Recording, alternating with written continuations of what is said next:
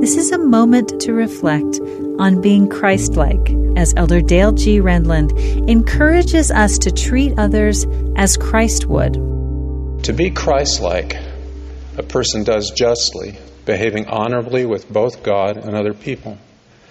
A just person is civil in words and action and recognizes that differences in outlook or belief do not preclude genuine kindness and friendship.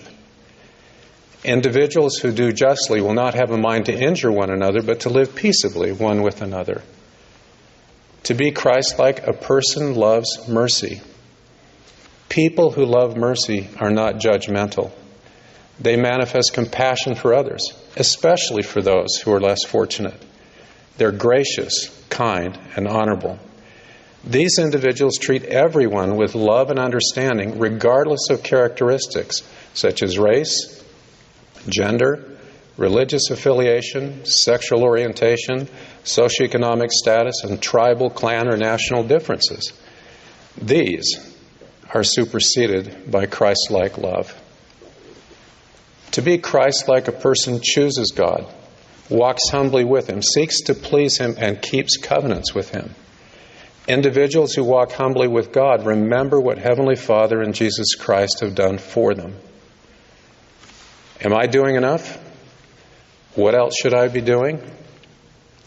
The action we take in response to these questions is central to our happiness in this life and in the eternities.